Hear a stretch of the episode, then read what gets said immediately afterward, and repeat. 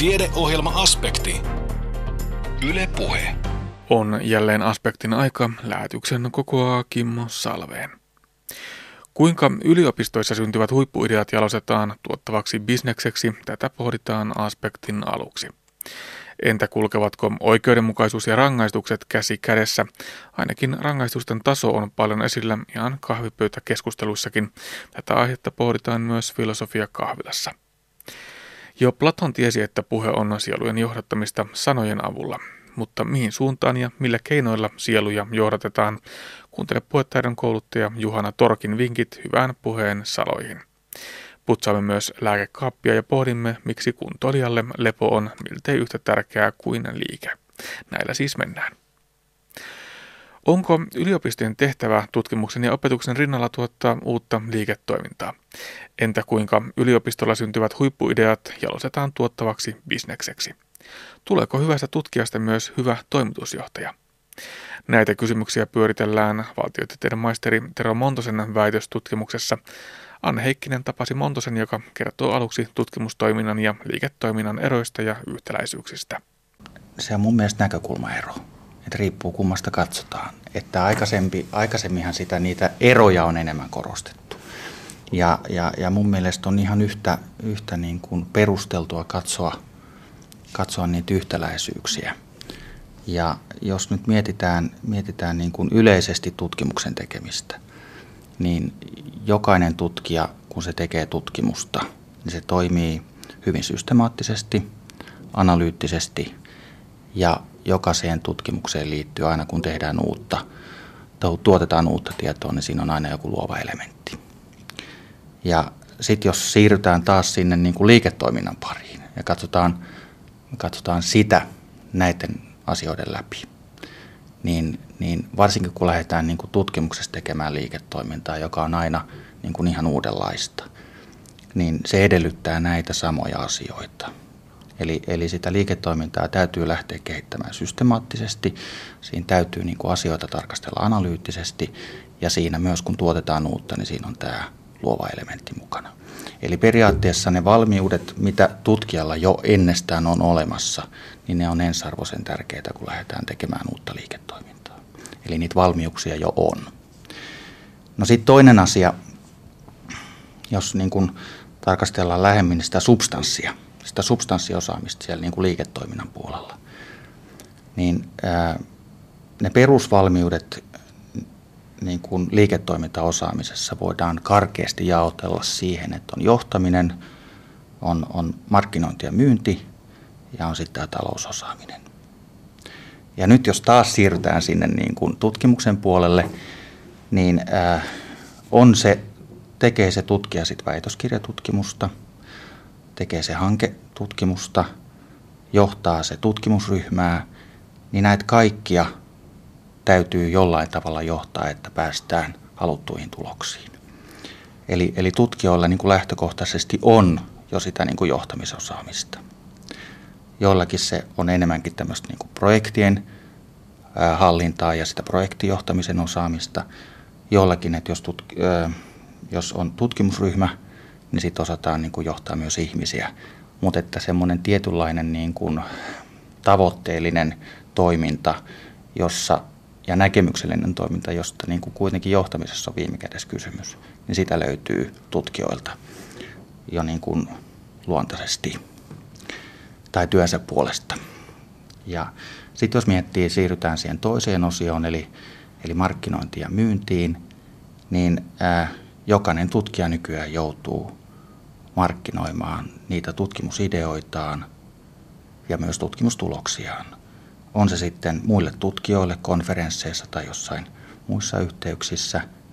Ää, ennen kaikkea sitten myös niin kuin julkaisufoorumeille, että kun halutaan, halutaan tuottaa tieteellisiä artikkeleita, niin pitää pystyä myymään niitä tutkimuksensa tuloksia niille lehdille, että niitä, että niitä julkaistaan. Ja, ja, ja sitten tietysti myös niin kuin niitä tutkimusideoita niille rahoittajille, että saadaan sitä tutkimusrahoitusta.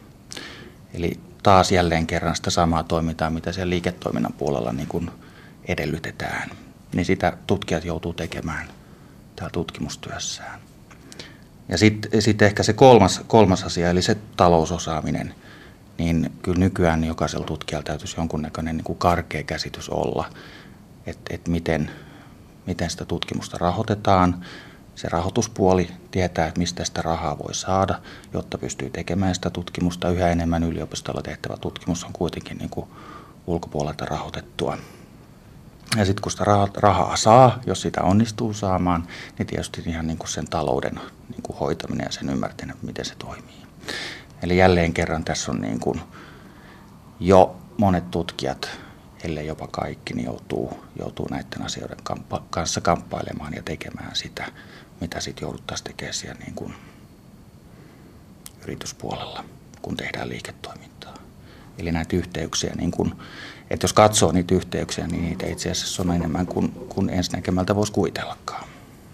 No missä sitten on ne suurimmat ongelmat, kun tekee sen hypyn vaikkapa sieltä tutkijasta yrittäjäksi tai joka tapauksessa sinne liiketoiminnan bisneksen puolelle, niin, niin jos yhtäläisyyksiä on paljon, niin missä mm. sitten on ne sudenkuopat, joihin se tutkija saattaa pudota?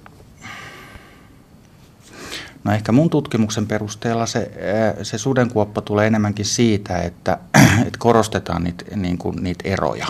Että nähdään, että se osaaminen, mitä on kerrytetty siellä niin kuin tutkimusta tehtäessä, niin se on jotain ihan muuta kuin tarvit, mitä tarvitaan siellä, kun lähdetään tekemään liiketoimintaa. Ja, ja, ja kun mä oon tässä tutkimuksessa puhunut diskursseista, eli tämmöisistä niin kuin jaetuista kulttuurisista tavoista ymmärtää asioita. Ja, ja, ja kun ä, tutkija jossain vaiheessa, sille tulee ajatus, että se voisi lähteä kaupallistamaan sitä omaa tutkimustaan tai sitä omaa osaamistaan, niin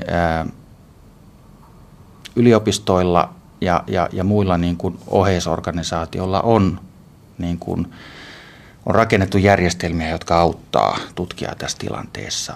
Mutta aika usein, usein nämä samalla tuottaa myös sellaista tilannetta, että siellä sanotaan, että sä oot tosi hyvä substanssiosaaja, mutta siellä liiketoiminnassa sulla on vähän niin kuin, niin kuin kehittämisen varaa. Ja, ja, ja siinä oikeastaan tuotetaan tutkijalle sellaista niin kuin osaamisvajetta sen liiketoiminnan osalta. Et, et, joo, lähdet tekemään sitä tutkimusta, mutta et sun täytyisi hirveästi opiskella, ja pä, jotta sä pääset sisään ja jotta sä pystyt tehokkaasti tekemään sitä niin kuin liiketoimintaa. Ja tämä on ehkä se niin kuin, Äh, se tapa, yleinen tapa ajatella näiden niin kuin tutkimuksen ja liiketoiminnan välisestä suhteesta, joka tuottaa sille, niin kuin jos sitä asiaa tarkastellaan sieltä yksittäisen toimijan näkökulmasta, niin se on vähän ongelmallinen. Ja se tuottaa sellaista niin kuin toimi, semmoista niin kuin osaamisvajetta ja, ja, ja, ja toimijuuden kannalta ei ole ehkä se kaikista hedelmällisen lähtökohta. No mikä se yleinen henki meillä on? Jos ajatellaan niitä tutkimuksesta syttyneitä yrityksiä, niin niitä ei ihan pilvin pimeen. Niitä on ja syntyy koko ajan. Jotkut ovat menestystarinoita, jotkut kuolevat sitten omaan mahdottomuutensa, mutta että ei niitä niin valtavasti ole, kun, kun ajattelee siihen tutkimusintensiteettiin nähden, mitä mm. niitä voisi olla. Mm. Eli onko se yleinen mielipide se, että hankalaa, haasteellista, mahdotonta muiden kuin tutkijan tai yliopistoyhteisön tehtävä? Kyllä mä sanoisin, että se aika pitkälle noin on, että, että, että sehän siinä, jos taas puhutaan niistä diskursseista, niin, niin se yleinen tapa hahmottaa ja puhua näistä asioista on vähän enemmän sinne vastakkain. Että vastakkainasettelun suuntaan niin kuin painottuva niiden toimijoiden niin kuin näkökulmasta. Mutta sitten samaan aikaanhan tässä kovasti kannustetaan kuitenkin, että, ja kannustetaan sitä, että tutkimusta olisi hyvä kaupallistaa ja myös tutkijoiden olisi niin kuin hyvä olla aktiivisesti mukana siinä tekemässä sitä toimintaa, jolloin sitten kuitenkin lähtökohtaisesti nähdään, että se on mahdollista ja suotavaa, jolloin siinä ei niin kuin nähdäkään mitään ristiriitaa. Mutta sitten siinä rinnalla kulkee tämmöinen toinen tapa hahmottaa, että sitten kuitenkin äh, siinä on niin kuin omat ongelmansa, että jos tutkijat lähtee sitä tekemään. Ja siihen ehkä semmoiseen tapaan hahmottaa, niin tällä mun tutkimuksella mä halusin niin kuin tuoda vähän toisenlaisen näkökulman, että ei se nyt niin ongelmallista sitten kuitenkaan ehkä ole se, että rakentaa jo niiden vahvuuksien varaan kuin ehkä niiden erilaisuuksien niin kuin varaan sitä, sitä asetelmaa.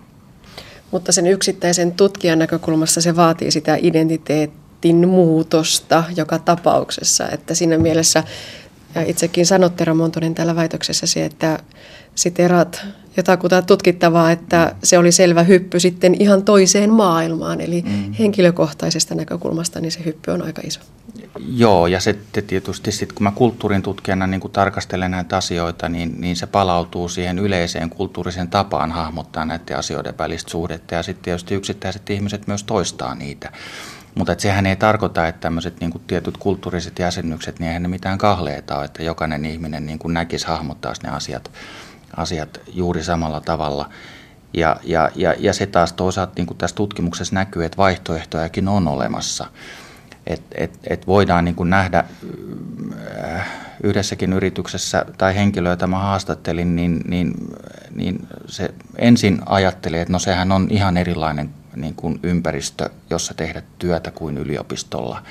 Ja, ja mutta sitten kuitenkin, kun se tarkemmin haastat, mietti sitä asiaa, niin se, se, niin se niin kuin alkoikin nähdä sitä oikeastaan, että et, et se työ on ihan sitä samaa, mitä mä oon tehnyt yliopistollakin, ainoastaan konteksti muuttuu.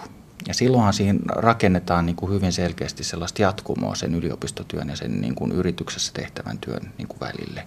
Ja silloin niin kuin sieltä toimijan kannalta se on paljon hedelmällisempi lähtökohta niin kuin nähdä se, se siirtymä silloin se ongelmallisuus ei siinä niin kuin korostu, vaan ehkä se, se jatkuma ja yhteis, niin kuin yhteiset asiat. No pitäisikö meillä luoda yliopistoihin uuden tyyppisiä järjestelmiä, että kun tutkimus on valmis tai hanke päättyy tai, tai nuori tutkija väittelee, että sitten olisi ihan selvä putki, että, että jos on se kaupallistamismahdollisuus olemassa, niin, niin siihen saisi paremmin sitä tukea. Tietysti nykyisellä määrällä, kun tohtoreita tuotetaan, niin, niin, niin kyllähän se tosi hyvä olisi, että, että, että kaikki valmistuvat tohtorit ei varmaankaan niin kuin työllisty yliopistolle tai korkeakoululle, että jotain niin kuin vaihtoehtoja olisi hyvä olla olemassa ja, ja onhan niitä. Mutta että et, et, et sitä voisi niin kuin jatkossa miettiä, että kuinka niin kuin sitä siirtymää sit helpottaa, helpottaa niin kuin nykyisestään. Ja, ja, ja, ja tietysti yksi hyvä vaihtoehto on, on, on tietysti, kun ajattelee, että eletään tämmöisessä hyvin tietointensiivisessä yhteiskunnassa, jossa niin tieto on yhä korostuneemmin olennaista pääomaa, kun lähdetään tekemään liiketoimintaa. Niin, ja tutkijoilla, väiteleillä ihmisillä sitä yleensä on siitä tietystä alueesta, niin, niin, niin kyllä sen kaupallistaminen ihan niin kuin järkevältä tuntuisi. Et, et tota, mutta ehkä se, se, se tapa vaan niin kuin sitä voisi lähestyä vähän toisenlaisesta tavasta myös näiden tukiorganisaatioiden sisältä, että miten sitä tehdään. Ja myös niin kuin tutkijat itse, että, että nähdään enemmän tosiaan niitä yhtäläisyyksiä kuin niitä eroavaisuuksia. Jos vielä palaa lopuksi sinne asenteisiin, niin onko se ehkä myös tavallaan vähän kiellettyä, että kun tehdään sitä tutkimusta, tehdään tiedettä, mm. mm ollaan akateemisessa maailmassa, mm. niin siihen se bisneksen tekeminen ja rahan tahkoaminen, ne asenteellisesti ei ehkä ihan – mahdu samaan sektoriin? Vai mahtuuko, onko tämä vanhanaikainen näkökulma? Tehdään sivistystä, ei bisnestä. Niin, niin. No, tämä on ehkä tämä kaikista perinteisin tapa ajatella, että, että yliopiston tehtävä on, on, tehdä tutkimusta ja tutkimuksen tehtävä on tuottaa uutta tietoa ja se on sinällään niin kuin riittävää. Mutta et, et kyllähän nyt kun käydään, käydään keskustelua siitä yliopiston kolmannesta tehtävästä, niin kyllähän siellä niin kuin selkeästi muulla yhteiskunnalla alkaa olla aika kovia odotuksia niin kuin yliopistolla tehtävän tutkimuksen suuntaan ja miten sitä voitaisiin hyödyntää ja miten sitä erityisesti voitaisiin hyödyntää niin kuin taloudellisesti. Et, et kyllä, ja, ja, ja kyllä yliopiston sisälläkin tähän on herätty ja se otetaan vakavasti, vakavasti se asia, että, että tota, osa ihmisistä ajattelee, näkee sen, että, että niin kuin business tai liiketoiminta ei kuulu niin kuin tutkimuksen piirin, että se on muiden hoidettava asia, että me tuotetaan tutkimusta, uutta tutkimusta ja uusia, uusia tuloksia ja muut voisit hyödyntää. Osa ihmisistä on taas sitä mieltä, että kyllä yliopiston, yliopiston olisi hyvä olla aktiivisesti ja aloitteellisesti mukana siinä, siinä tiedon hyödyntämisessä. Et, et tota, mm, yliopisto muuttuu, mutta instituutiona joskus vähän hitaanlaisesti. Mutta että, et paljon, paljon niin kuin merkkejä on siitä, että, että, että suunta, suuntamuutokselle on, on hyvä ja ja, ja ehkä se on ihan hyväkin, että on erilaisia näkökulmia ja sitten päästään keskustelemaan niistä. Ja, ja tota, myös niin kuin, ei pelkästään yliopiston sisällä, vaan myös niin kuin muiden, muiden niin kuin yhteiskunnan tahojen kanssa. Se on ihan hedelmällistä. Valtiotieteiden maisteri Tero Montosen väitöstutkimus tarkastettiin Itä-Suomen yliopistossa maaliskuussa. Toimittajana edellä oli Anne Heikkinen. Kulkevatko oikeudenmukaisuus ja rangaistukset käsi kädessä? Onko rikosoikeudellisessa rankaisemisessa kyse kostosta, kunnian viemisestä, yhteiskuntaan sopeuttamisesta vai mistä? Onko rankaiseminen humaania ja pitääkö sen ylipäätään olla? Miksi valtiolla on oikeus rankaista kansalaisiaan? Rankaisemiseenhan kuitenkin kuuluu, että se on tietoista ja suunnitelmallista toimintaa. Rangaistusten oikeudenmukaisuutta pohdittiin filosofiakahvilassa Kuopiossa, jossa aiheesta oli kertomassa professori Matti Tolvanen. Mutta hyvin olennaista rangaistuksia, nyt mennään tässä tänne moraalialueelle, ja on, on sitten se, että sen tulee olla moite. Sen pitää, sen pitää tuntua pahalta, tai sen, siihen olemukseen kuuluu, että se tuntuu pahalta. Eli siinä tarkoituksellisesti osoitetaan tai tuota, aiheutetaan piinaa tai kärsimystä suorastaan toiselle. No se kärsimyksen aste vaihtelee. Rikesakko, jos saa punaisia päänkävelimisestä 10 euron rikessä, kun en tiedä antaako ne poliisit niitä ollenkaan. Eli se nyt ei kovin pahasti vielä piinaa ketään, mutta sitten kun pannaan elinkaudeksi vankilaan, niin kyllä se on sitten piinaa. Että tämä, tämä piina on hyvin eri asteista, mutta, mutta kuitenkin sen takia minusta pitääkin puhua rangaistuksista. Tässä meillä tämmöistä uuskieltäkin esiintyy, että aletaan hyvin paljon nuo vankilaporukka puhuu seuraamuksista. Se hämärtää sitä ideaa se, se on kyllä rangaistusseuraamus, mutta kyllä se pitää olla rangaistus. Ja jos me kuitenkin on hyväksytty, no yleismaailmallisesti on tämä, tämä hyväksytty tämä idea, että ihmisiä pitää rangaista. Jotkut ovat sitä mieltä, että ei saisi rangaista, mutta se olisi taas, siinä menisi pari päivää, jos alettaisiin puhua, että miksi rangaistaan. Nyt puhutaan vain siitä, että mikä on oikeudenmukainen rangaistus. Eli otamme tämän niin otettuna, että, että rangaista saa. Ja sitten edelleen rankaisemiseen kuuluu, että se on tietoista ja, ja suunnitelmallista toimintaa. Eli valtiovalta suunnitelmallisesti ja tietoisesti aiheuttaa kärsimystä niille, jotka ovat lakia rikkoneet. Näin se on. Siitä voi olla eri mieltä, että onko se, millä valtuudella valtio niin tekee, mutta kyllä se vaan tekee sen.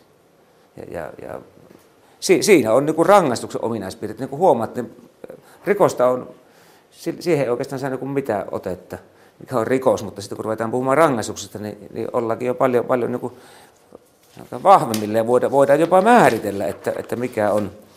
No sitten mennään, kyllä me voidaan yrittää tätä rikosta kuitenkin määrittää, että kyllä se kuitenkin, se on, se on joku paha teko tämä rikos. Näin siitä on lähettävä, eihän sitä muuten saisi rangaista. Mutta miten se määritellään, se on ensinnäkin aika sidonnaista totta kai. Se, mitä vedettiin pahana sata vuotta sitten, niin ei sitä pidetä välttämättä ollenkaan pahana. Tai mikä on ollut pahaa silloin, niin saattaa olla kovinkin, kovinkin pahaa nyt. Kunnia on semmoinen tyypillinen semmoinen käsite muun muassa, jonka, jonka loukkaamista hyvin eri aikoina siihen on suhtauduttu eri tavalla.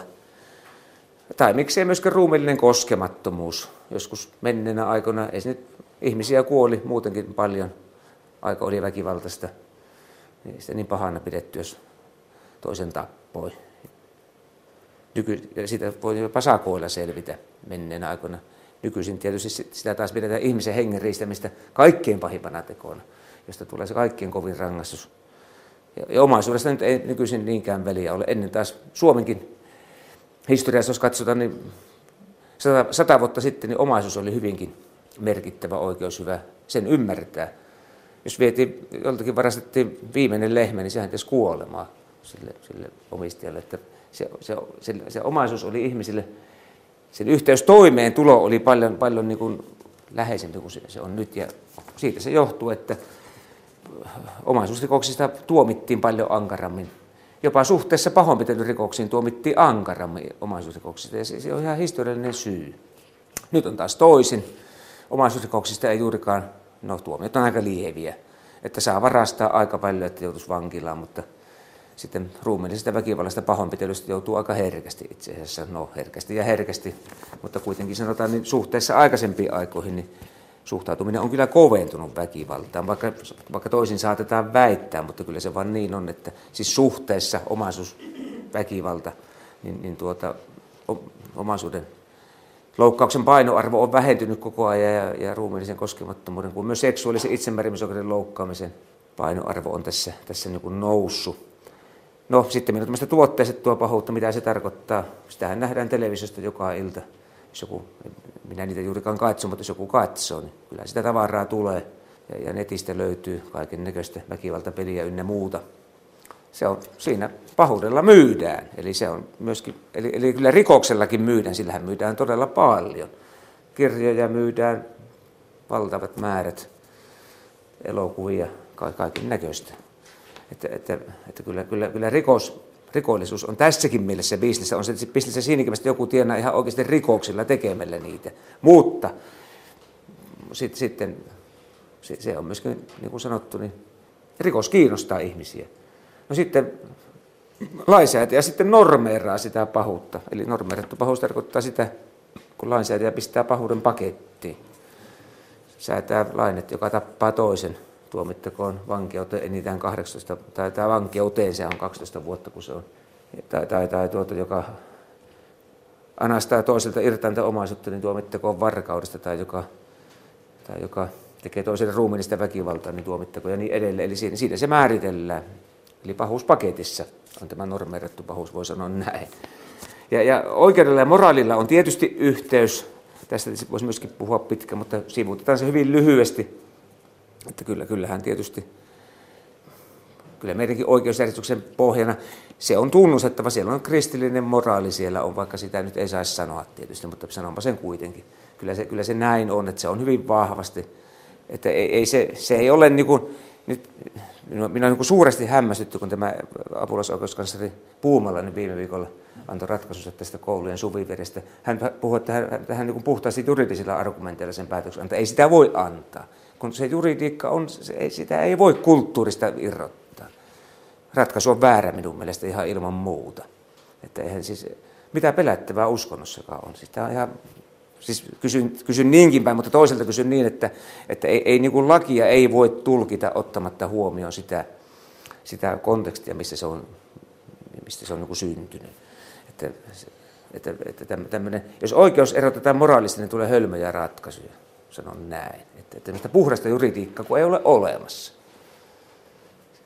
Semmoinen kirja on kyllä olemassa kuin puhdas oikeusoppi, mutta se tarkoittaa ihan muuta. Siinä on kysymys siitä, että mistä niin tuota,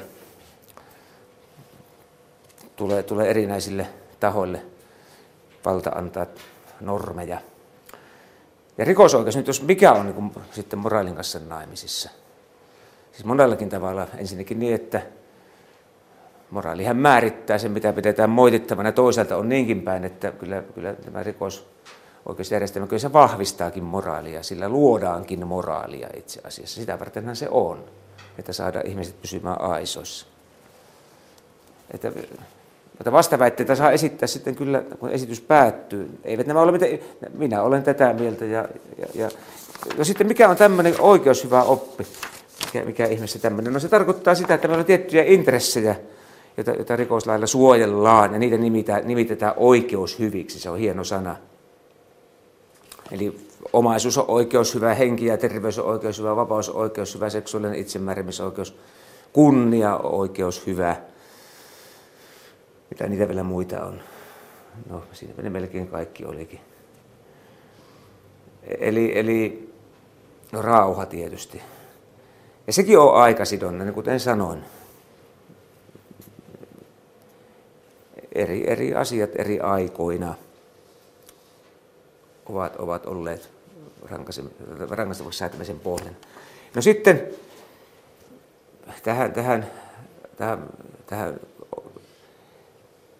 oikeudenmukaisuusajatteluun liittyy se, että meillä on eri asteisia tekomuotoja, mitä se rangaistavaksi. Joissakin tilanteissa niin pelkästään teko on rangaistava. Vaikkapa ampumaseen hallussapito, se on rangaistavaa sellaisenaan. Vaikka sitä pitäisi kuinka hyvin, jos on luvaton pistooli, niin siitähän sen hallussapidosta rangaista, vaikka kuinka hyvin sitä pitäisi huolta niin, ettei sille kukaan pääse pahaa tekemään. Tai, tai, tai, tai, tai autolla kortitta ajaminen tai humalassa ajaminen tai ylinopeuden ajaminen niissä on sellaisenaan teko säädetty rangaistavaksi. Ja, ja katsotaan, että se on oikeudenmukaista rangaista pelkästään siitä, että joku tekee jotakin kiellettyä. se menee aika pitkälle. Eli täysin vaarattomista teoista rangaistaan. Eihän se nyt ketään häiritse, jos joku pitää kymmenen lukon takana ukilta perittyä pistoolia, mutta jos poliisi sen löytää kotietsinnällä, niin sakot siitä tulee ja ase otetaan pois. Ja voi mennä luvat sitten muiltakin aseilta, niitä luvallisiltakin, jos oikein pahasti käy. No sitten vaara on taas toinen asia, eli meillä nyt tämä yhteiskunta nykyisin on tämmöinen riskiyhteiskunta, kun hienosti puhutaan, ja, ja, ja nimenomaan vaarantaminen on säädetty rangaistavaksi hyvin laajasti. Että se, se on niin kuin liikennejutut, liikennerikokset, nehän on tämmöisiä vaarantamisrikoksia. Rangaistaan siitä, että teko on ollut omia aiheuttamaan vaaraa, tai ympäristörikokset. Jos teko on omia aiheuttamaan haitallisia seuraamuksia ympäristöön, niin siitä rangaistaan, vaikka ei seuraiskaan mitään. Eli, eli on se on, se on niin nyky, nykyajan rikosoikeuden trendi on tämä, tämä vaarantamisen, että ei, ei, ei katsota sitä, eli ajatellaan niin, että, että, että pitää niin ehkäistä niitä vaaroja, pitää riskejä ehkäistä, ja sitä, sen takia se vaarantaminen säädetään rangaistavaksi. No sitten on näitä perinteisiä seurausrikoksiakin. Pohjimmiltaan rikosoikeus on ollut sitä, että jonkun aiheuttamisesta on rangaistu. Kun tappaa toisen, niin toiselta menee henki, eli se kuolema on seuraus, tai, tai kun varastaa toiselta omaisuutta, niin kyllähän sitä seuraus tulee tai, tai tuota, rikkoo toisen omaisuutta.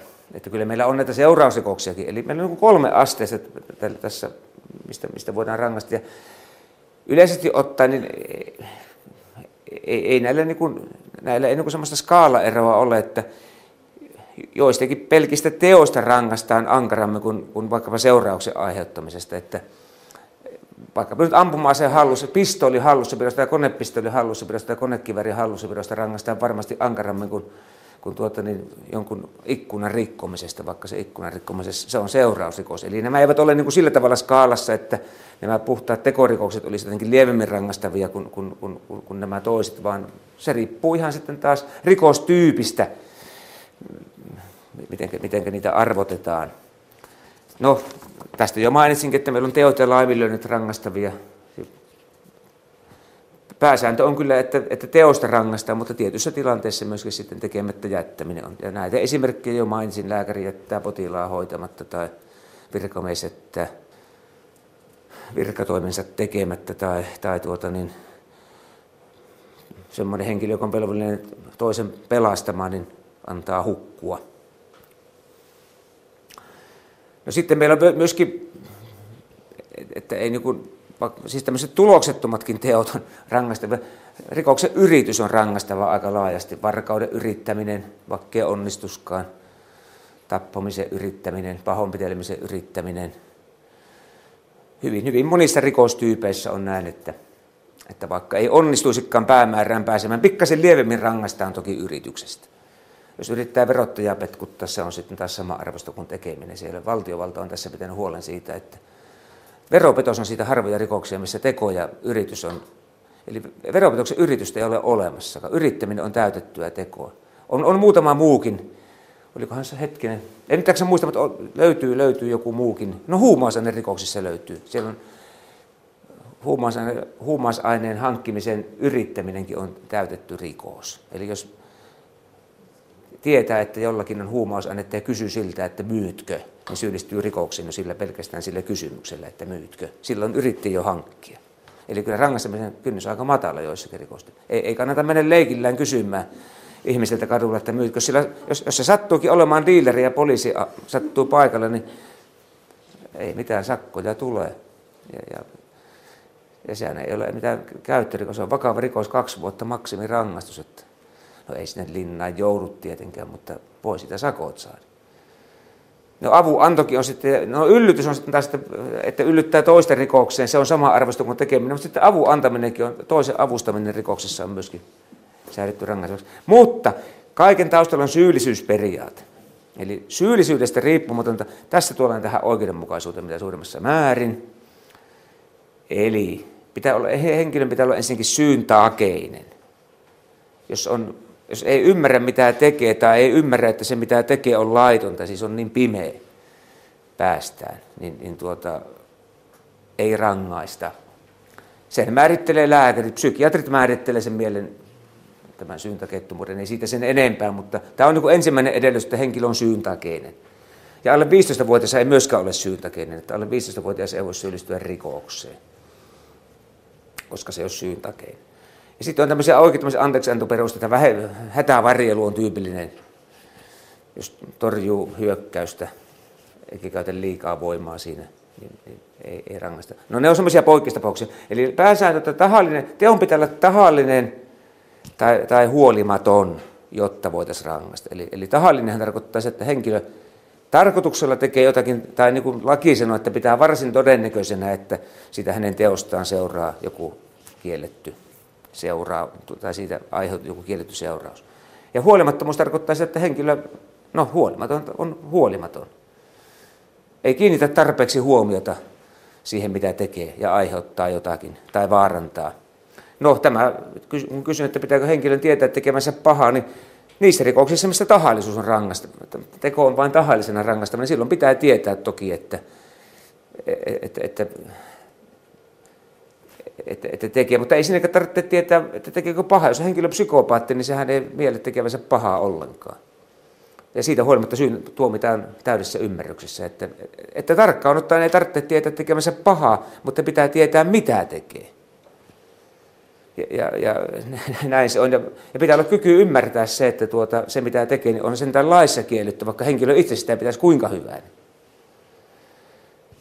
Ja, ja se huolimattomuus niin kuin on hyvin laajasti rangaistus. Eli huolimattomuushan tarkoittaa että henkilö joko, joko niin tuota, arvioi riskin väärin, tuntee kyllä, että se mitä hän on tekemässä, siihen saattaa sisältyä joku vahinkoriski, mutta hän siitä huolimatta hyvä usko sitten luottaa siihen, että vahinkoa ei haudu. Mutta ihan yhtä lailla huolimaton on se, joka ei ollenkaan huomaa mitään riskiä. Eli otetaan taas esimerkki. Ihan yhtä, yhtä huolimatonta on se, että tuota, niin, tuolla, tuolla liikenteessä no, niin ihan, ihan niin kuin tarkoituksellisesti ot, ot, ottaa niin kuin tämmöisen kielletyn riskin, jos on vaikka huonot liikenneolosuhteet, niin, niin, niin miettii, että joo, että kyllä tässä se mahdollisuus on, että, että no, vauhti saattaa olla olosuhteiden nähden liian suuri, mutta, mutta, mutta otanpa nyt kuitenkin riskin, ja jospa se nyt ei kuitenkaan autometsikky mene. Ja, ja ihan yhtä lailla huolimaton on se, joka ollenkaan huomaa, että huono keli on niin huoleton ihminen, että ajelee vaan ja ei huomaa, että liukastie. Tai, tai yksi esimerkki, jos tuota, niin, poliisimies on keskellä tietä pysäyttämässä liikennettä ja, ja, ja tuota, niin, ei, se, ei, ei puolustukseksi, puolustukseksi käy se, jos on vähällä ajaa sen poliisin päälle, että, että ei huomannut. Se on, se on paljon vakavampaa se, että ei huomannut lainkaan, kuin se, että olisi huomannut ja yrittänyt sitten niin kuin ajaa ohi jotenkin huolellisesti pysähtymättä. Tämmöisiäkin, kun syytteenä oli, niin muistan yhden tapauksen, missä eräs nainen todella väitti, että hän ei huomannut, kun poliisimies seisoi keskellä tietä niin, niin ei, ei, ei, oikeus totesi vaan, että olisi pitänyt huomata, että kun, kun kuitenkin siihen kuuluu tässä, tähän liikenteestä silmät auki ajetaan. Eli, eli tämä on niin hyvä esimerkki, että, että, että, että ihminen voi niin tietämättään syyllistyä rikokseen ihan oikeasti. Silloin sanotaan että sinun olisi pitänyt havaita. Eli tämä, se on niin hyvin voimakas tämmöinen mutta siinäkin on edellytyksenä, että, että voidaan sanoa, että sillä olisi ollut kyky, siis mahdollisuus havaita, jos olisi ollut huolellisempi. Eli tämmöistä syyllisyydestä riippumatonta vastuuta meillä ei ole. No sitten, jos katsotaan vielä näitä pahoja tekoja, niin meillähän on sillä tavalla kahdenlaisia tekoja, mitä on, on tämmöiset itsessään pahat teot, jotka nyt ovat kaikissa yhteiskunnissa rangaistavia.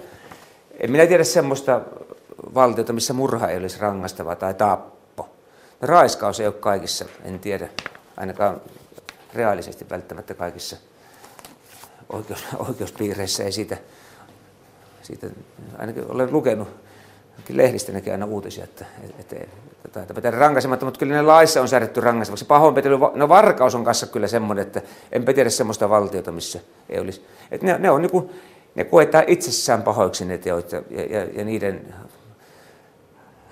niistä rankasemista ei niin erikseen sillä tavalla edes niin mietitä.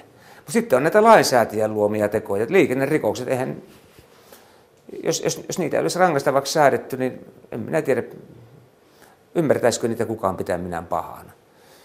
Ylinopeudella ajamista tai, tai, tai humalassa ajamistakaan tai, tai punaisia ajamista. Ei, mutta ne on lainsäädäntö. Tai järjestysrikokset, kissan päästäminen leikkikentälle – sehän on rangastavaa. Sitä ei saa, ei saa päästä lasten leikkikentälle kissaa. Se on rangastavaa, muistakaapa se. No sekin, no siitä en tiedä. Se, siitä ei nyt omistaja, se, se, sitä ei ole kyllä säädetty rangaistus, että, että, että laiminlyö vahtia kissaa niin, että se pääsee hiiriä syömään sitä. Se ei ole, mutta, mutta tämä on yhtenä esimerkkinä, tai, tai, tai, tai tuota, niin, kuntapolulla ratsastaminen. Emmehän me niitä pitäisi minään pahana tekona. Mutta lainsäätäjä on ne määritellyt, niistä tulee sakkoja, jos, jos, jos niin poliisi niin haluaa, mutta käytännössä niistä ei rangaista tietenkään, mutta kyllä, kyllä ne rangaistavia tekoja ovat. Tai luparikkomukset, lainsäätäjä ensin määrää, että pitää joku lupa olla, vaikkapa viinan myyntiin tai, tai tuota, autolla ajamiseen tai, tai tämmöiseen, tai, tai ampumaseen hallussapitoon tai mitä kaikkia lupia meillä nyt pitää ollakaan. Ja, niin nehän ovat ihan lainsäätäjän luomia rikoksia tietysti. Lainsäätäjä luo sen lupajärjestelmä ja säätää luvahta toimimisen rangastavaksi. Tai, tai liikennelupa, joku, joku taksiliikenteen harjoittaminen, eihän se nyt se, se on se lupa vain luotu sitä varten, että halutaan säädellä sitä alaa jostain syystä. Todella kyllä hyvästä syystä minun mielestä, mutta tämä seksi ostaminen. No siinä aletaan ehkä olla, että monet pitää sitä kyllä moraalittomanakin, mutta, mutta kyllä sekin on lainsäätäjän luoma rikos. Ja, ja on, on, paljon maita, missä se ei ole rangaistavaa, vaan, vaan suorastaan niin tuota bisnestä. Että tässä nyt tämmöisiä No niin, sitten jos mennään tänne rangaistuksen määräämiseen, niin mikä siellä vaikuttaa? Eli nyt, nyt katsottiin, että millä perusteella näitä, näitä lakeja säädetään, niin rankaisemisessa ihan yhtä lailla se on, lähdetään sitä teosta, eli meillä on tekorikosoikeus. Laki sanoo, että rangaistusta määrättäessä otetaan huomioon teon vahingollisuus. No, miten sitä mitataan? No, hengenmeno nyt on vahingollista. Tai, tai joku ympäristörikoksessa on helppo laskea, että jos menee, menee joku vesistä täysin pilalle vuosisadoksi tai vuosikymmeneksikin, niin se, se on vahingollinen. Tämä vaarallisuus, se on näissä vaarantamisrikoksissa. Ajaa päin punaisia 50 alueella sataisen vauhdilla. Siinähän se, se on, se, siinäkin se vaarallisuus on aika helposti mitattavissa. Ja, ja motiivi sitten myös otetaan huomioon rangaistusta määrättäessä. Vaikka nyt rasistinen motiivi nyt yhtenä esimerkkinä on sellainen, joka on koventamisperuste, mutta muukin motiivi voi olla joku illettävä motiivi. Tämä voisi olla päinkin vasta, jos on sitten taas niin tämmöinen jotakin, jotakin säällittävyystapauksia, niin se motiivi voi vaikuttaa niin kuin lieventävästikin itse asiassa, jos on, jos on hyvin tämmöinen, tämmöinen tuota, niin onhan näitä tapauksia ollut, että ihan, ihan per, joissakin perhepiireissä, että toinen, toinen tuota, niin puoliso rääkkää toista puolisoa vuosikymmeniä ja sitten joku lapsi saa tarpeeksi ja tappaa sitten sen rääkkäjän. On näitä valitettavasti ollut. Tai sitten se rääkätty itse. Mutta olennaista on, että teosta ilmenevä, eli, eli nyt on, tämä on olennaista. Meillä ei rangaista ketään ihmistä sen takia, että hän on paha, vaan rangaistaan siitä teosta. Ja tämä on niin keskeistä. Eli, eli nimenomaan se tekijän vaarallisuus kyllä voidaan ottaa rangaistusta määrittäessä huomioon, tai siis kun mietitään vaikka sitä, että mitä, mitä hänelle sitten tehdään tuolla vankilalaitoksessa, niin, niin se teosta ilmenevä vaarallisuus toki voidaan ottaa huomioon. Ja sehän otetaankin niin, että tietysti tilanteessa voidaan määritä suorittamaan koko rangaistus vankilassa, kun sieltä muuten pääsee ensikertalainen puolikkaalla pois. Niin, niin jos on tarpeeksi rikoksen uusia, niin, niin voidaan määrätä, että on koko yksi yhteen siellä, siellä niin kuin vankilassa. Ja, ja asteikko, tossahan se on rankaisemisessa, kymmenestä eurosta elinkautiseen vankeuteen. Kyllä, kyllä, se, joo, kyllä se minimi on tuo 10 euro, euron sakkoja. Että skaalaa on paljon. Ja, ja elinkautinenhan tarkoittaa muuten ihan oikeasti elinkautista, ellei Helsingin hovioikeus päästä ehdonalaiseen vapauteen. Tähän asti on kyllä kaikki päässeet hetkinen, pisin oli muistaakseni, oliko 19 vai 21 vuotta. Se on siellä pikkasen parinkymmenen kieppeillä on, on, on niin kuin meille ollut pisin. No osa on sitten kyllä niistäkin, mitkä on vapautettu ainakin menneenä vuosina, ne on sitten saatettu siirtää tuonne mielisairaala puolelle. Mutta, mutta nyt, nyt, nyt, se on näin, että Helsingin hovioikeus päättää, jos henkilö on pidettävä erityisen vaarallisena muille, niin häntä ei päästä koskaan pois. Että kyllä tämmöinen joku, jos otetaan nimeltä mainita esimerkki joku Breivik, norjalainen, niin hän olisi meillä varmaan kyllä koko ikänsä linnassa. Niin se on kyllä Norjassakin. Siellä on vain erilainen systeemi, heillä ei ole elinkautista ollenkaan. Siellä on maksimi, muistaakseni 21 vuotta. Ja sen jälkeen voidaan viidellä, viidellä vuodella aina jatkaa, vaikka sata vuoteen asti. Heillä on erilainen järjestelmä kuin meillä, mutta, mutta lopputulos on siellä todennäköisesti ankarampi jopa kuin meille, todennäköisesti. Näin siis professori Matti Tolvanen Itä-Suomen yliopistosta. Hänen puheenvuoronsa kuultiin filosofiakahvilassa Kuopiossa. Kevään aikanahan tuon kahvilan teemana on ollut siis oikeudenmukaisuus ja näiden tilaisuuksien taltiointia löydät lisää Aspektin nettisivuilta kantti.net kautta aspekti. Kuuntelet siis Aspektia, jonka kokoaa Kimmo Salveen. Tiedeohjelma Aspekti. Yle Puhe. Suomalaisia sanotaan hiljaiseksi ja vaatimattomaksi kansaksi. Ja nyt sitten käsiä ylös. Kuka meistä pitää yleisön edessä puhumisesta? Veikkaan, että aika harva käsi siellä nousee. Mutta hyväksi puhujaksi voi ja kannattaa oppia, sillä ainakin työelämässä sujuvasta puhetaidosta on valtavasti hyötyä. Teologian tohtorin puhetaidon kouluttaja Juhana Torkki kävi hiljattain Kuopiossa puhumassa vaikuttavasta esimiesviestinnästä. Anne Heikkinen kävi kuulolla ja jututti Torkkia, joka kertoo mistä puhuja huomaa, että yleisö on tipahtanut kärryiltä ja miettii kauppalistaa tai pelaa kännykäpeliä. Puhujan tehtävä on siitä hirveän jännittävä, että sä et voi nähdä niitä prosesseja, mitä kuulijoiden päässä pöhisee. Se on aika pelottavakin toisaalta, että sä puhut ja puhut ja siellä on niin miljoonia aivomyrskyjä ja sä et tiedä, mitä ne on. Mutta tota, onneksi puhuja myös näkee paljon, eli kun on yleisöydessä, niin esimerkiksi sen huomaa, että kuunteleeko kuulijat. Se muuten näkee yllättävän helposti, että jos kuulijat niin sammuu sille, että sä puhut niin tylsästi ja kuivasti, niin ne rupeaa miettimään omia. Se näkee sekunnissa. Ja sitten myös sen, että jos kuulijat yhtäkkiä terästyy ja alkaa kuunnella hirveän intensiivisesti, niin senkin aistii sekunnissa. Monestihan näin jos kertoo jonkun hyvän tarinan tai storin, niin sitten yhtäkkiä ne unelijatkin herää, että hei nyt tulee joku jännä juttu. Ja, ja kyllä puhujan vastuulla on seurata näitä. Mä kannatan ehdottomasti semmoista puhu, puhekulttuuria, että puhuja niin kun ottaa vastuun siitä, että kuulijat viihtyy ja kuuntelee ja oppii. No onko sulla sellaisia tiettyjä kikkoja, että kun huomaat, että väki alkaa uupua tai kaivaa ne kännykät esille, että sitten on tarina takataskussa, että tähän väliin nyt kun vedän tämän, niin saan ne viimeisitkin hereille? Tuo on hyvin sanottu, juuri noin se menee, että ihan jokaiselle puhujalle yksi vinkki, tämmöiset rytmin vaihdokset, että ei kannata niin kuin eteenpäin sillä, mikä ei toimi. Ja tässä on se hankaluus, kun meillä on hirveän tämmöinen PowerPoint-orientoitunut puhekulttuuri. Niin jos sulla on se slideshow, niin siitä ei hirveästi niin kuin muuteta sitä kaavaa. Ja sen takia mä suosisin paljon enemmän, että ihmiset uskaltaisi puhua, niin kuin, tekisi tämmöisen puherungon tai tukisanalistan ja sitten niin kuin enemmän tai vähemmän miettisi hyviä ideoita, tarinoita, esimerkkejä. Ja sitten koko ajan vähän niin kuin pelaa sen tilanteen mukaan, että kun huomaa, että ei näin enää jaksa tästä kuunnella, niin sitten tekee rytmin vaihdoksen. Mä tarkoitan rytmin vaihdoksella, että pitää pienen tauosta, alkaakin puhua ihan jostain muusta. Ja yksi on muuten, mikä, millä voi myös herättää hyvin unelia yleisö, on se, että sanoo jotakin yhtäkkiä yleisöstä. Eli, eli sanoo, että te näytätte nyt siltä, että, tai sitten vaikka poimii jonkun yksittäisen ihmisen siitä, että sä näytät nyt Markku siltä, että sulla on joku idea. Ja totta kai ne on vähän sellaisia pelottavia yleisille, mutta se ainakin sähköistä ja herättää kyllä sitten kuulija.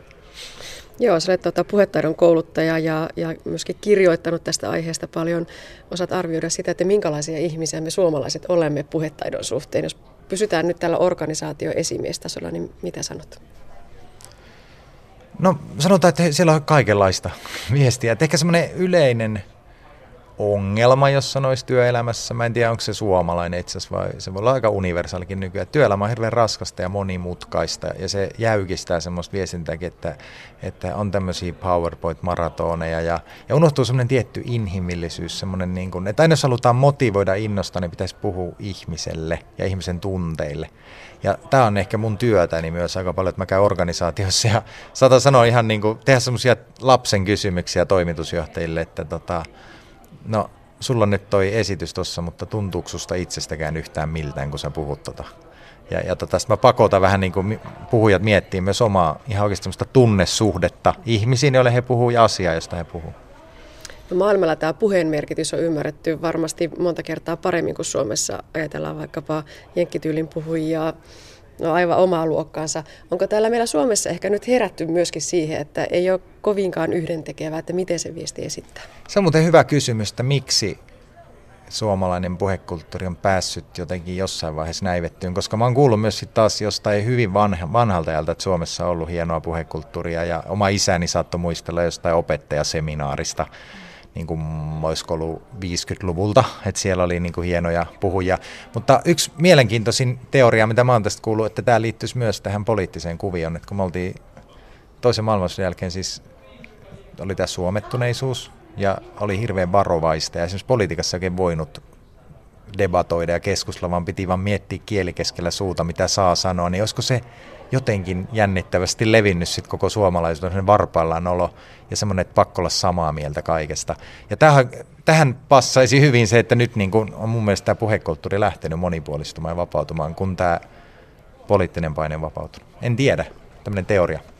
No joskus tätä puhetaitoa, retoriikkaa verrataan tällaisen suostutteluun, että puhumalla suostutellaan ihmisiä.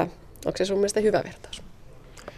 Kyllähän se on myös sitä. Se on muuten vanha vertaus, se tulee jo antikieltä, että Platonilta lähtien on tämä, että puhe on niin kuin sielujen johdattamista sanojen avulla tai tämmöistä niin kuin mielen suostuttelua. Ja, ja tota, sekin voi olla yksi syy, miksi Suomessa on oltu vähän varovaisia, että kun meillä on tämä Hitlerin varjo, oli, Suomi oli kuitenkin sodassa Saksan kanssa yhdessä, että, että meillä on niin ollut tämmöinen hirveän herkästi että tämä manipulointia, tämä on propagandaa, mutta sitten meiltä unohtuu se, että oli siellä muuten toisellakin puolella Winston Churchill, Briteissä, joka oli Hitleriä vastaan ja hänkin oli loistava puhuja, että eihän puhe ole hyvä tai paha, et, et se, se riippuu aina siitä, mihin päämäärään puhuja pyrkii ja se riippuu ihmisen niin kuin moraalista ja sydämen tilasta, että mitä hän tavoittelee.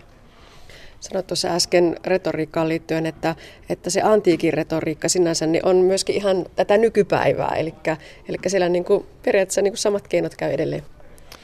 Joo, ei nämä asiat ole hirveästi mihinkään muuttunut. Että on arveltu, että ihmisen puhekykykin on kuitenkin kymmeniä tuhansia vuosia, jos ei sata tuhatta vuotta vanha, niin nämä vaikuttamisen mekanismit, millä mieleen mennään, niin ne on aika universaalit ja, ja vanhat. Et tota, Voisi sanoa, että Aristoteles, joka nämä hyvin pani pakettiin tuossa 300 vuotta ennen Kristusta, niin hänkin on aika tuore ajattelija, että jos ajattelee, että puhuttu on 100 000 vuotta ja, ja tota, sitä asiaa on ehkä analyyttisesti mietitty vasta muutama tuhat vuotta. Arkkitehti aina kun näkee uusia rakennuksia, niin katsoo rakennustapaa ja tyyliä ja laatua ja tulosta. Kun sä kuuntelet ihmisiä, poliitikkoja tai, tai vaikka kirkossa saarnamiestä, niin laitatko merkille, että millä tavalla tietoisesti sitä puhetta on rakennettu? En mä tiedä, mietinkö mä sitä niin kuin tietoisesti rakennettu. Mä lähinnä mietin sitä, että tykkäänkö mä siitä. Sehän on se, mitä jokainen kuulija miettii. Ja sitä miettii ihminen kuin semmoinen ravintola, että tykkäänkö mä ruoasta. Ja sitten kun me kuunnellaan puhetta, niin me kyllä tiedetään, että upposiko me se meihin ja vetosiko se meihin. Ja mä opetan niitä yksinkertaisia asioita, joilla puheesta tehdään kuunneltava, joista numero yksi on, sanottakoon se tässäkin, on se, että Eh, muista kuka on kuulijasi ja eläydy yleisöösi. Se on puhujan kaikkein tärkein taito. Ei miettiä asiansa ja itseään aina niin paljon, vaan ihmistä, jolle puhuu. Ja sitten ne tarinat. Kyllä. Näin totesi puettaiden kouluttaja Juhana Torkki. Hänet tapasi Anne Heikkinen. Keväällä siivotessa katse törmää taatusti myös lääkekaappiin, mutta pitäisikö vilkaista myös kaapin sisään? Kannattaisiko ylipäätään kiinnittää hieman huomiota siihen, kuinka vanhoja lääkkeitä kaapin perältä löytyy? Tähän vastaa seuraavassa provisori Jouni Ahonen. Kyllä, ehdottomasti. Eli, eli lääkkeelle on laitettu tämmöiset varsin tarkat käyttöajat, kuinka pitkään ne säilyy ja kuinka pitkään ne toimii tehokkaasti. Eli useasti niissä tilanteissa sitten, kun viikonloppuna yöaikana sairastutaan ja sinne lääkekaapille vaelletaan katsomaan, että mitä kaikkea löytyy, niin havaitaan, että sieltä löytyy niitä myös vanhentuneita valmisteita, jotka juuri tällä hetkellä olisi niitä hyvin tärkeitä. Ja sitten herää tämä kysymys, että entäs voiko näitä käyttää? Ja kysymys on monta kertaa varsin ongelmallinen ja, ja, ja siihen on vähän vaikeaa vastatakin. No voiko niitä sitten käyttää? Miten siihen kysymykseen pitäisi suhtautua? Voidaan, voidaan näin sanoa, että, että lääkkeet eivät ole käytä parasta ennen, vaan käytä ennen, käytä viimeistään. Joten kun lääkevalmisteita valmistetaan ja niitä tutkitaan, niiden säilyvyyksiä tutkitaan, niin säilyvyydet on laitettu niille rajoille, että tiedetään, että tämä lääke varmasti toimii kyseiseen päivään saakka. Kyseisen päivän jälkeen, käytettävää ennen päivän jälkeen, niin kaikki vastuu siitä käytöstä on sitten tällä yksittäisellä kuluttajalla. Ja voi jopa olla niin, että näillä valmisteilla oleva tuote, vahinkovakuutus, joka korvaa mikäli jotakin odottamatonta vahinkoa tämä lääke aiheuttaa potilaalla, niin ei enää sitten käytettävää ennen päivämäärän jälkeen ole voimassa. ja vastuu niin ikään säilyy sitten tällä yksittäisellä henkilöllä. Ja ongelma ei ole vain se, että se teho voi hävitä, vaan se myöskin, että se vaikutus voi muuttua. Kyllä, että yleensä tämä vaikutus on niin, että tämä teho muuttuu suuntaan tai toiseen, mutta, mutta on myös olemassa näitä esimerkkejä, joissa lääkeaine voi muuttua jopa haitalliseksi. No kuinka tuota lääkekaapin siivoamista sitten pitäisi lähestyä? Lääkejätettähän ei saa hävittää ihan noin vaan sekajätteen mukana. Näin juuri, eli kaikki lääkejäte kuuluu apteekkiin. Eli apteekki on se oikea paikka, minne ne viedään ja apteekista tämä lääkejäte sen jälkeen kulkeutuu äh, ekokemin ongelmajätelaitokselle tuhottavaksi ja se ei kuormita sitten vesistöjä ja muuta ympäristöä eikä aiheuta vaaraa ulkopuolisille henkilöille mikä sitten on lääkejäte, että siellä lääkekaapissa on hirveän paljon kaiken näköistä pakkausta, äh, näitä lääkelevyjä, joissa ne levyt on, on siellä folion alla, pulloja, kuinka nyt sitten erotellaan se, että mikä viedään apteekkiin ja mikä menee kenties sitten muihin jätteisiin? Oikeastaan helpoin tapa on ehkä muistaa vaan se, että, että vitamiinit on semmoisia valmisteita apteekista, joita ei tarvitse viedä sinne, sinne apteekkiin hävitettäväksi, vaan ne voidaan vaikka laittaa sinne, sinne viemäristöön WC-pöntön kautta. Mutta kaikki muut valmisteet, mitä apteekista ostetaan, ehkä myös voiteita lukuun ottamatta on sellaisia, mitkä kannattaa palauttaa sinne, sinne apteekkiin. Ja voiteistakin voidaan sanoa, että jos ne on reseptillä määrättyjä lääke, lääkettä sisältäviä voiteita, vaikka kortisonia, niin näissä tapauksissa ne on hyvä viedä sinne apteekkiin hävitettäväksi viedäänkö ne sinne pakkaukseen päivineen vai erotellaanko ne toisistaan? Hyvä kysymys. Eli tällä hetkellä nämä paikalliset jäteyhtiöiden määräykset on monta kertaa hyvin, hyvin selkeät. Eli tablettimuotoiset ja kapselimuotoiset lääkkeet, niin niistä on ainakin erittäin tärkeää poistaa tämä, tämä henkilöllisyyttä osoittava reseptinimi repäistä kokonaan pois, ettei nähdä kenellekään ne on kuulunut. Ja ulkokuoret, pahvipakkaukset voidaan näistä pakkauksista poistaa. Ja osa jäteyhtiöistä suosittelee jopa tablettien ja kapseleiden yksittäin purkamista läpinäkyviin pusseihin. Mutta, mutta monessa tilanteessa edelleenkin on hyvin, hyvin luontevaa, että ainoastaan kapseleista tavallaan tai sanotaan niin, että ne pahvipakkaukset poistetaan sitä ympäriltä ja ne foliossa olevat tabletit jätetään folioon ja pakataan ne sitten siihen kirkkaaseen muovipussiin, että apteekki näkee, mitä ne sisältää. Ja tärkeää siinä lääkejätteiden lajittelussa on se, että tällaiset jodia sisältävät valmisteet. Niitä harvoin kotitaloudessa on, mutta joditabletit on esimerkki, jos niitä sattuu olemaan. Tai sitten jos on jostakin keinoin kertynyt esimerkiksi röntgenliuoksia tai jotain tämmöisiä desinfektioaineita, mitkä sisältää jodia, niin nämä otetaan erilleen siitä normaalilääkejätteestä. Samoin, jos sattuisi olemaan promia sisältäviä valmisteita, joita ei nyt ihan lähivuosikymmeninä ole lääkkeenä enää käytetty, niin ne tulee ottaa erilleen sieltä joukosta ja elohopeaa sisältävät valmisteet niin ikään. Ja ne jokainen on pakattava omiin, omiin pakkauksiin ja selkeästi merkittävä, että ne sisältää jodia, elohopeaa tai promia muuten nestemäiset lääkejätteet omissa pakkauksissaan, voiteet omissa tuupeissaan ja inhalaatiopakkaukset omissa inhalaatiopurkeissaan. Ne on, ne on tärkeää tuoda niin erikseen apteekkiin. No missä tuota lääkejätettä sitten syntyy sitä tuonne lääkekaappiin vai jotenkin siunaantuu ja käyttämättä jää? Voiko sitä kertyvän jätteen määrää sitten jotenkin vähentää?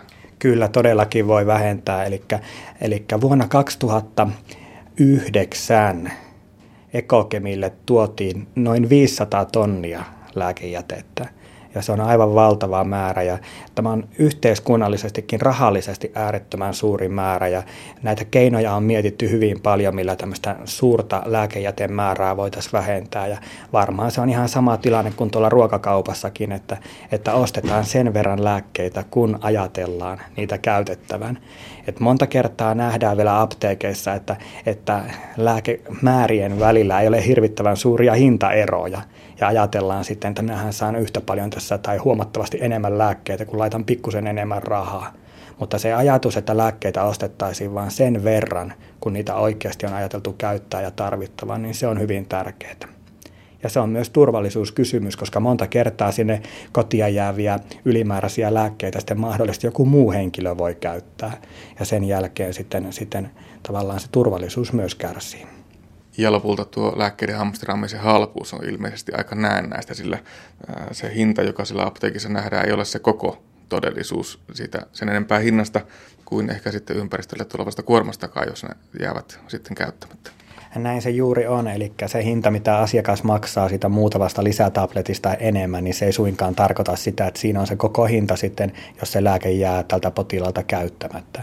Eli juuri tämä lääkkeiden hävittäminen täällä ekokemillä, niin se on varsin kallis operaatio ja, ja, ja yhteiskunta joutuu sieltä kautta sitten käyttämään huomattavasti enemmän rahaa, rahaa kuin mitä olisi käyttänyt siihen sopivaan lääkeannokseen. Onko olemassa mitään arvioita siitä, että paljonko tuosta lääkejätteestä nyt sitten palautetaan apteekkeihin ja asianmukaisesti hävitetään? Siitä tämmöistä suoranaista arviointia tai arviota ei, ei ole Suomessa käytössä, mutta tiedossa on hyvin paljon se, että läheskään kaikki lääkejäte ei suinkaan, suinkaan sitten apteekkien kautta sinne ekokemille joudu, vaan edelleenkin niitä valitettavasti niin hävitetään kotona sinne viemäristöön, viemäristöön kaatamalla ja se on täysin väärä tapa kuormittaa tätä, tätä ympäristöä. Ja siitähän on tiedossa ainakin jo se, että vesistöihin kertyessä erilaiset lääkkeet ja hormonit aiheuttavat sitten luonnolle ja eläimistölle omia ongelmiaan, että jolloin esimerkiksi kaloille voi tulla erilaisia suvun jatkamisongelmia tai mitä tahansa hormonaalisia vaikeuksia. Kyllä, tämä on totta, että tämmöinen voi kertoa tänne meidän ekologiseen kiertokulkuun ja sieltä kautta aiheuttaa hyvin monenlaisia ongelmia ja, ja, ja silloin kun meille on tarjottu mahdollisuus ilmaiseksi tämä lääkejäte turvallisesti hävittää, niin, niin sitä kannattaa kyllä hyödyntää. Näin meitä ohjeisti provisori Jouni Ahonen Kuopion yliopistollisen sairaalan sairaala-apteekista.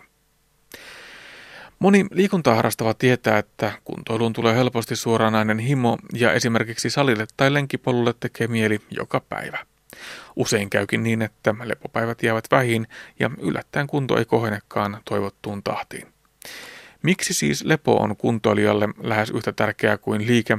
Tähän kysymykseen vastaa liikuntalääketieteen erikoislääkäri Kai Savonen Kuopion liikuntalääketieteen tutkimuslaitokselta. Lenkkarit on jalassa ja pihalle mars.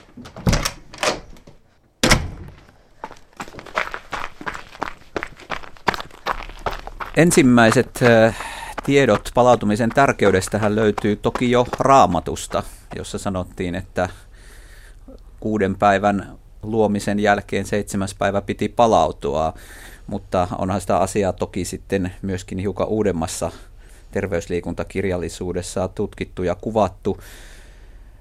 Varmastikin tärkein asia, miksi palautuminen on niin tärkeää, on se, että kaiken meidän liikkumisen tavoitteenahan on saada elimistössä aikaan uusien valkuaisaineiden, eli elimistön rakennuspalikoiden rakentumista. Ja tämä rakentumisprosessi ei käynnisty vielä itse kuormituksen aikana – vaan vasta siinä palautumisvaiheessa. Ja syyhän on yksinkertaisesti se, että kuormituksen aikana esimerkiksi lihassolun kaikki energia kuluu siihen liikkeen tuottamiseen ja energia-aineenvaihdunnan pyörittämiseen, jolloin tälle rakennustoiminnalle itsessään ei jää energiaa. Ja sitten vasta kuormituksen jälkeen palautuessa sitä energiaa on riittävästi käytettävissä tähän tähän elimistön rakennustoimintaan, jolla sitten saadaan niitä terveyden kannalta hyödyllisiä muutoksia elimistössä aikaiseksi.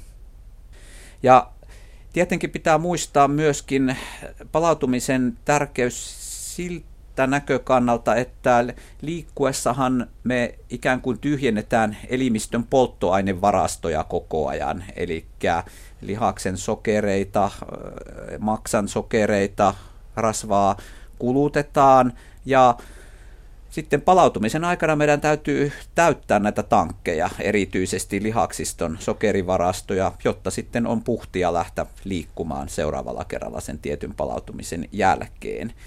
Toisaalta liikkuessa elimistön erilaiset säätelyjärjestelmät, niin kuin hermosto, hormonaalinen järjestelmä, joutuu selvästi normaalia kovemmalle rasitukselle ja näille säätelyjärjestelmille pitää myös antaa lepoaikaa kuormitusten välillä, jotta ne eivät ajaudu sitten jatkuvaan väsymystilaan. Ja varmaankin kolmantena pitää muistaa, että jo kohtuutehoisessakin liikunnassa niin meidän lihaksistoon ja jänteisiin kertyy sellaisia pienen pieniä mikrovaurioita, jotka ei millään lailla ole siis terveydelle vaarallisia, mutta joka tapauksessa elimistölle täytyy antaa aikaa sitten korjata näitä mikrovaurioita palautumisen aikana, jotta niiden määrä ei sitten hiljalleen pääse lisääntymään.